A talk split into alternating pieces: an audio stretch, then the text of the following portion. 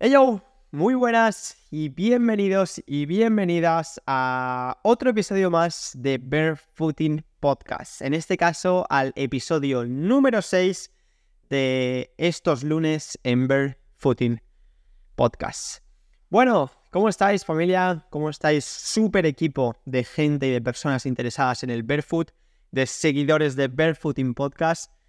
Espero que esta semana empiece increíble tengáis una predisposición a vivirla de manera espectacular y, como no, qué mejor comienzo de semana que escuchando Footing Podcast.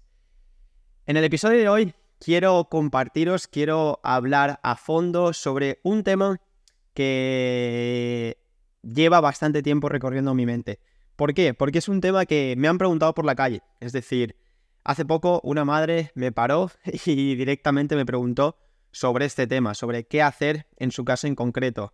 Me han preguntado mucho por redes sociales, personas fieles al contenido, personas que me apoyan y, buscan mi crecimiento y les parece muy interesante el tema que comparto a nivel barefoot, me han compartido que es un tema del que tienen especial interés, que es un tema del que les encantaría escucharme hablar. Y por ello, por fin, gracias a todos vuestros comentarios, gracias a vuestra intención de que esto sea una realidad en mi canal, en mi perfil y en este caso en el podcast, en Barefooting Podcast, pues ha llegado el día en el que lo vamos a hacer realidad. Así que sí, hoy vamos a hablar de por qué tus hijos, por qué los niños deben utilizar calzado minimalista. Te voy a dar diferentes razones, vamos a verlo desde diferentes perspectivas. El por qué la razón principal, los motivos claros de por qué, te adelanto que si tus niños, si tus hijos todavía son muy pequeños, incluso tienen la suerte de que todavía no le has puesto ningún tipo de calzado, juegan con mucha ventaja en lo que se refiere a nivel de crecimiento, en lo que se refiere a nivel de inteligencia, de atención y de desarrollo motriz, es decir, de desarrollo a nivel de movimiento. Pero bueno, eso son cosas que hablaremos dentro del podcast y, ¿por qué no? Vamos a empezar desde el principio, vamos a empezar eh, desde un tema. Y bueno, antes de decir que el tema de las respiraciones hoy no lo vamos a hacer. Bien, quiero que ese hábito que estábamos acostumbrados a hacer los lunes eh, realmente entendáis su porqué. Por lo tanto, próximo episodio o episodio pendiente va a ser hablar sobre la respiración la importancia del control de la respiración, de inhalar profundamente, de aguantar el aire, de exhalar, de las diferentes comparaciones que podemos hacer dentro del mundo de la respiración. Y una vez tengáis conocimientos, os haya aportado sobre ese tema, pues aplicaremos prácticas en ese sentido, ¿bien? Y luego antes de empezar, que estaba empezando ya hace un minuto, estaba empezando el contenido, pero antes de empezar quiero compartiros eh, algo. Recordáis que el último episodio, el episodio número 5, hablamos sobre los separadores de dedos. Os compartí eh, qué eran mis Recover Fit. Y por eso quiero recordaros que si queréis comprar, si queréis hacer con vuestro, haceros con vuestro Recover Fit, simplemente tenéis que ir a mi página web, en el apartado Recover Fit, leer toda la información que, que hay sobre ellos y simplemente desde ahí los podéis comprar con un simple clic que de momento os llevará a una conversación conmigo por WhatsApp y os compartiré realmente cuál es el proceso de compra por el momento para yo enviarte personalmente.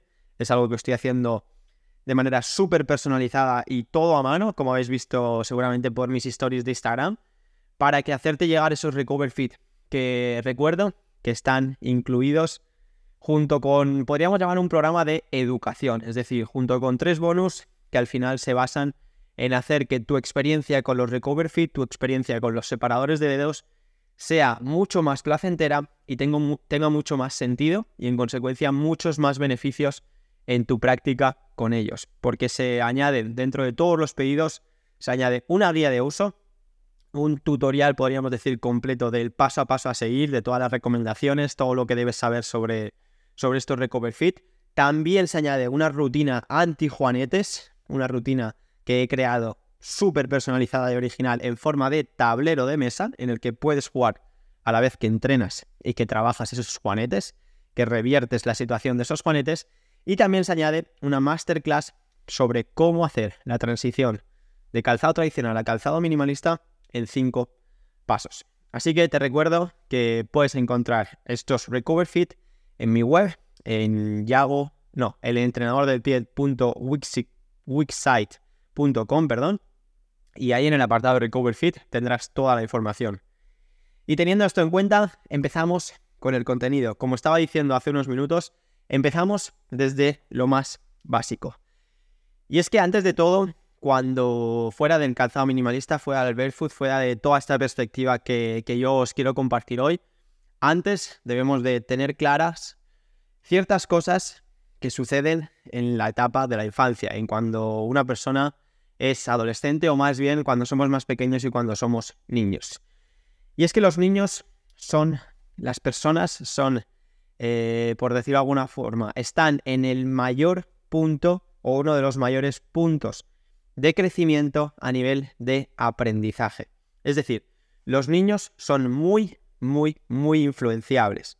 En otras palabras, todo lo que vives, todo lo que experimentas cuando eres niño, cuando tienes una edad sobre todo entre los 7, 10, 11 años, todo eso tiene consecuencias directas en lo que vas a ser en tu etapa adulta, en lo que vas a de alguna forma a experimentar en tu etapa adulta, ya sea a nivel de miedos, ya sea a nivel psicológico, dentro de esos miedos también muchos aspectos más, ya sea sobre todo también el aspecto más fundamental que considero a nivel de movimiento, es decir, lo que hagas cuando eres niños, cuando eres niño, perdón, o niña, va a tener una consecuencia directa en lo que serás en tu etapa adulta. Por lo tanto, ¿por qué el episodio de hoy? Porque cuando somos niños, cuando somos pequeños, tenemos mucha mayor capacidad de aprendizaje, por eso también se suele decir que cuando somos niños es el mejor momento para empezar a aprender idiomas o para empezar a desarrollar nuevas habilidades. Estamos en un entorno, nuestro cuerpo, en ese continuo crecimiento tiene mayor capacidad para recibir estímulos, para recibir de todos lados y a partir de su propia estructura crear y aprender, algo que cuando somos adultos cuesta más, tenemos menos energía y hemos desarrollado unos hábitos o una psicología, una mentalidad que nos cierra a recibir desde ciertos lugares y que es algo que no pasa cuando somos niños. Cuando somos niños, todo lo que llega a nosotros lo recibimos. Eh, vivimos de alguna forma, si todavía no estamos tan condicionados por cultura, familia y demás, vivimos abiertos a prácticamente todo. Todavía no, posiblemente no hemos creado prejuicios, es decir, da igual si vemos una persona con un aspecto o con otro por la calle, estamos abiertos a recibir. Todavía no consideramos que un aspecto eh, nos genere cierto miedo. Es decir, nuestro cuerpo y en este caso el organismo de un niño es sinónimo de apertura total.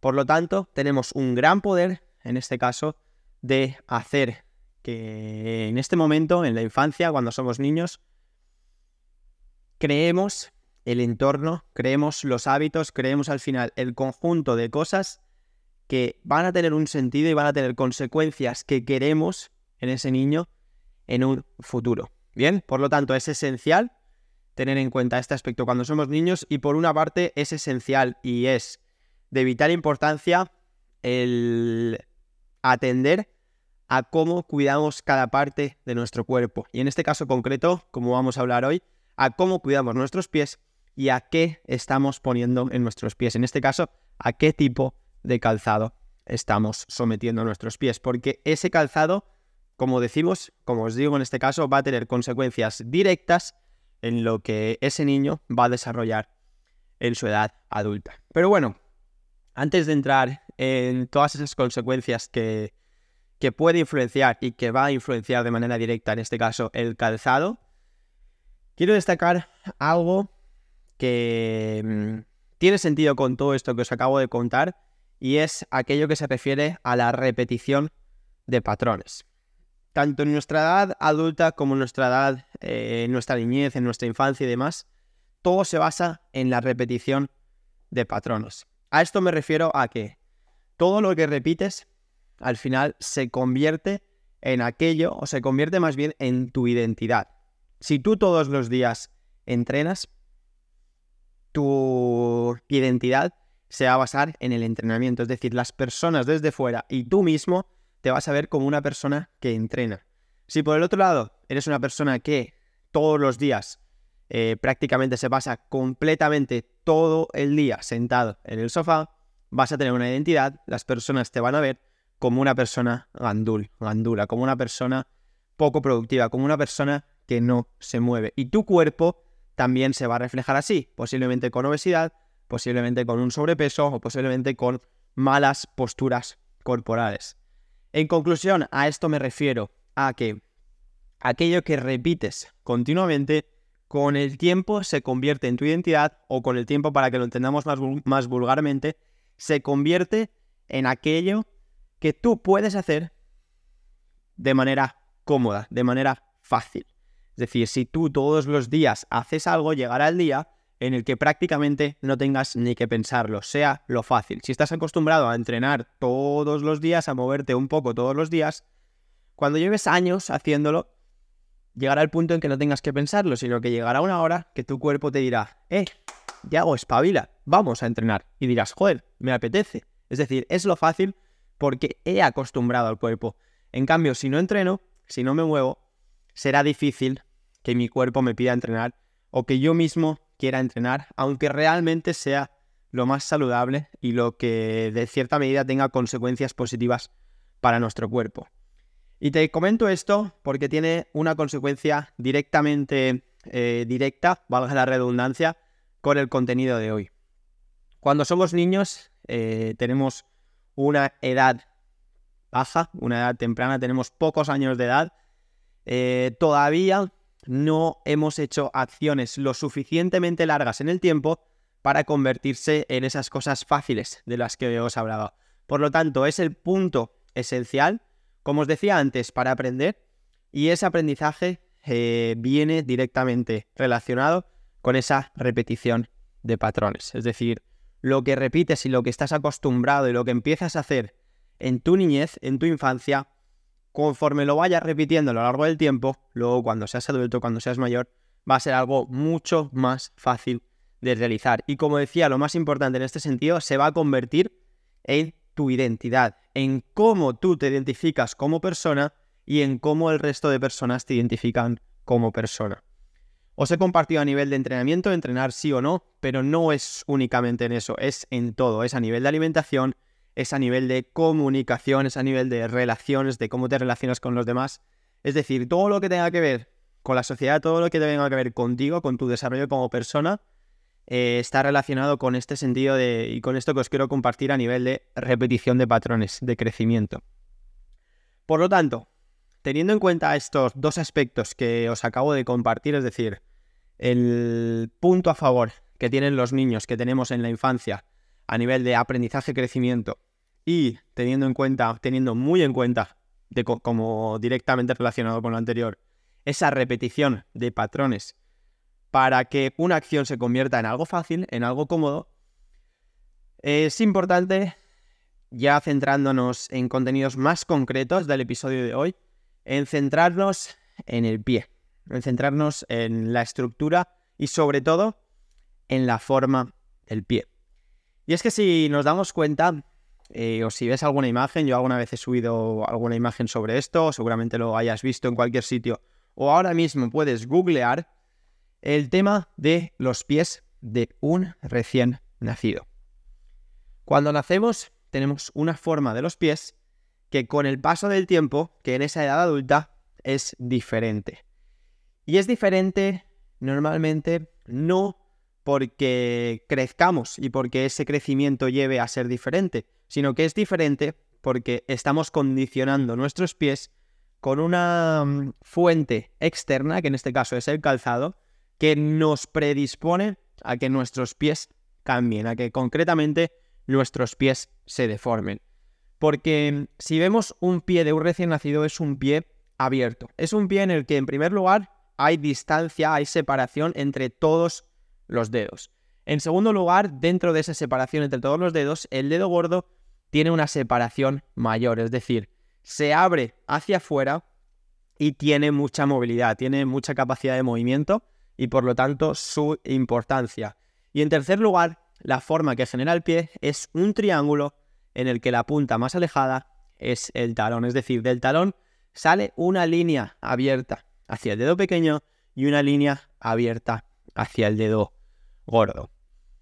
Si vemos personas, tribus más concretamente, que nunca han utilizado calzado, cuando esas personas de esas tribus llegan a la edad adulta, siguen teniendo esta forma del pie. Es decir, que nosotros en nuestra sociedad, sobre todo más occidental, deformemos nuestro dedo gordo principalmente con ese juanete, no es por el crecimiento, porque podemos ver a otras personas que en su edad adulta continúan teniendo ese dedo gordo hacia afuera y no saben ni lo que es un juanete. Por lo tanto, la consecuencia directa de esos juanetes, la consecuencia directa de eso, esa deformación del pie y más concretamente de nuestros dedos, viene a causa del mal uso del calzado o de la mala elección de un calzado o de lo que hasta ahora hemos conocido del calzado tradicional, del calzado con talón, con punta estrecha, rígido, con poca flexibilidad. Diferentes características que lo único que hacen es que nuestro, nuestro pie no tenga capacidad de movimiento, no tenga capacidad de desarrollarse con libertad.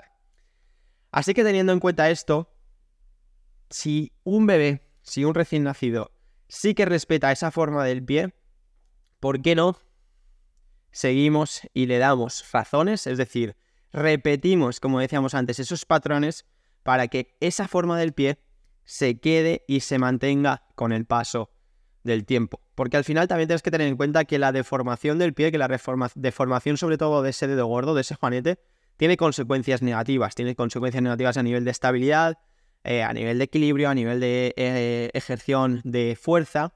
Diferentes consecuencias que os he compartido en otros episodios hablando sobre el calzado y os iré compartiendo, compartiendo más profundamente. Pero por lo tanto, a lo que vamos hoy. El calzado minimalista es la mejor elección a la hora de empezar a poner un zapato en tus hijos, en los niños. ¿Por qué? Porque al final el calzado su principal función, si nos vamos a la base del por qué utilizamos calzado, el principal motivo es protección.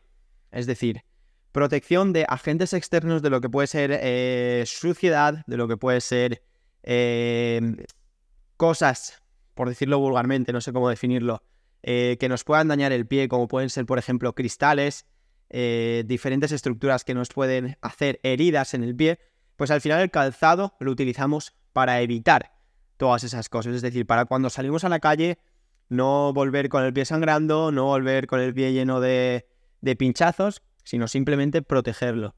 ¿Cuál es el problema? Que el calzado tradicional, aparte de protegernos, que por ese lado cumple su función, eh, nos está protegiendo a causa de otros motivos negativos, como ya hemos hablado a nivel de que nos comprimen los dedos, no nos permiten movilidad del pie, no nos permiten flexibilidad del pie, movimiento de los dedos y demás. Por lo tanto, ahí es cuando viene y cuando entra el uso de calzado minimalista, que cumple la función de protegernos porque es una capa que rodea nuestro pie y nos protege de esos agentes externos malignos, podríamos llamar, que podemos encontrar en la calle, en el día a día, y aparte, además de protegernos, que es esa función básica que hablamos del calzado en nuestro desarrollo como sociedad actual, como toda esa evolución que ha tenido la sociedad, también nos permite libertad de movimiento de todo el pie, libertad de movimiento sobre todo de los dedos, nos permite eh, flexibilidad, es decir, nos permite ejercer todo tipo de movimientos en nuestro pie y en la articulación que une el pie con la pierna, que es el tobillo, nos permite más capacidad de sentir que al final, como dijimos en el episodio de Grounding, en el pie hay una gran cantidad de sensores, es decir, al final esto se traduce en, en información para nuestro cerebro, en información para nuestro desarrollo como personas, que si quitamos, es decir, si nos ponemos un calzado que nos aísla del entorno de fuera, perdemos toda esa información. Y con el calzado minimalista tenemos una capa fina una capa plana, es decir, no elevamos nuestro pie, sino que nuestro pie es tal cual. Y pese a no estar en contacto directo con el suelo, recibimos texturas, porque es una capa fina y es una capa flexible, es decir, es una capa que permite que nuestro pie sienta la tierra, sienta lo que hay debajo y se tenga que adaptar a si hay una piedra, a si hay diferentes texturas, cosa que no pasa con un calzado tradicional, que siempre vamos pisando la misma amortiguación. Bien, así que justo por estos motivos es por lo que si tienes un pequeño en casa, si tienes tus hijos, niños y demás, el calzado minimalista en esa edad, por lo que hemos compartido también al principio a nivel de aprendizaje y crecimiento, es la mejor decisión, la mejor elección que puedes tomar ahora. Y es por eso justo que los niños, los más pequeños de la casa, tienen una ventaja frente a los adultos en cuanto al calzado minimalista. Por todo lo que te he estado comentando. Eh, los adultos, normalmente siendo esto del barefoot ahora una moda más actual, que hace años atrás no se veía o se veía en un porcentaje mucho más mínimo de lo que hay ahora de personas, pues el pie de un adulto, mi pie, el pie tuyo si tienes más de 20 años, 30 años, 40, 50, ya ni te cuento, pues se ha adaptado, se ha deformado por culpa de ese calzado tradicional. Por lo tanto, ahora hacer una transición al calzado minimalista es más difícil. ¿Es posible? Sí, porque al final es lo natural, es decir, es volver a lo natural. Y al final nuestro cuerpo siempre lo que busca es esa vuelta a lo natural, es esa vuelta al movimiento más básico y a la parte más básica de, nuestro cuerpo. Pero justo por eso, eh, por ejemplo, con la compra de los Recover Fit, he decidido añadir un bonus gratuito, que es una masterclass de una hora y media, como os compartía antes, en el que hablo del paso a paso que yo he seguido para hacer ese cambio de calzado tradicional a calzado minimalista, esa transición. Pero hablando sobre este punto de la ventaja de los niños, es justamente por esto. Al final los niños todavía no han tenido un calzado tradicional el suficiente tiempo para que haya conseguido deformar ese dedo gordo. Porque esto es algo que tenemos que tener muy en cuenta. Y es que esa deformación que produce el calzado tradicional no es de un día para otro. Igual que si llevas 20 años utilizando calzado tradicional, no vas a empezar a utilizar calzado minimalista de un día para otro, sino que todo requiere un proceso. Y por eso, utilizar calzado minimalista en niños es espectacular en el sentido de que no van a necesitar tanta adaptación, tanto proceso de transición, como si lo necesitará un adulto, como si lo necesitará una persona que lleva mucho tiempo utilizando un calzado totalmente contrario, con las características totalmente opuestas al calzado minimalista.